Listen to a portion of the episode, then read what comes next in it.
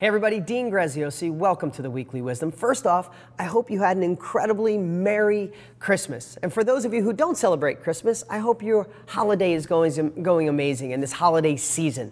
You know, what I want to share today is if you watched my weekly wisdom of a couple weeks ago, I went down to Date with Destiny with some really good friends. We spent six days there, got to spend time with Tony and just getting me sharpened up on my life skills, right? I always come away with something good. I originally went there just for friends and I realized I was there because I was supposed to be there. So I went and did Date with Destiny. It was incredible.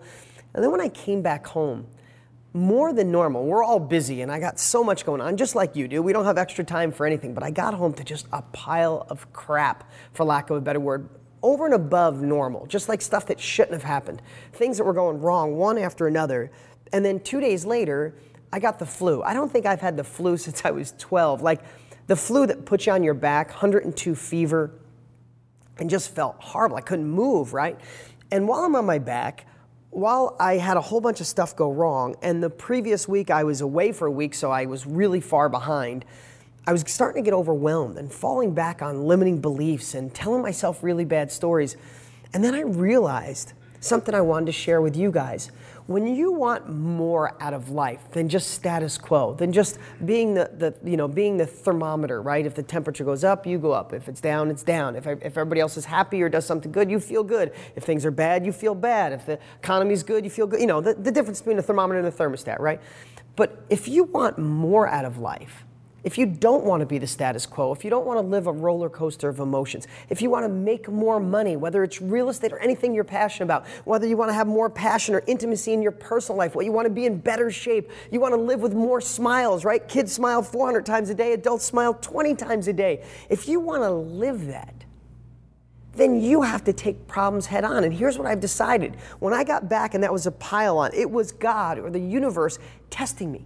Because the, if the more we want to achieve, the higher our goals, the better life we want to live, guess what? Our obstacles are going to match. They're going to be just as high.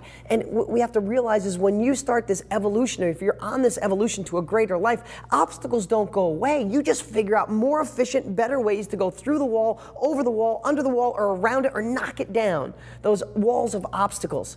And when you realize those obstacles are nothing more than a challenge, that are there to sharpen your stone, to polish your diamond so you could be crisper and ready for that next level of life, then, then problems become obstacles and become challenges. And you stop saying like i did for a couple days oh i came home from tony i was in such a good mood. Why did all this happen? And why did i get sick? No it was just, I've had to figure a way to get those problems done quick and off my plate and behind me. Figure out a way to, yeah, I was sick. Maybe I was supposed to be down so I could be home and I was watching my kids because they were off and I got to watch them play and I got to read a little bit. I got to watch some cool documentaries on TV. Maybe all that was supposed to be.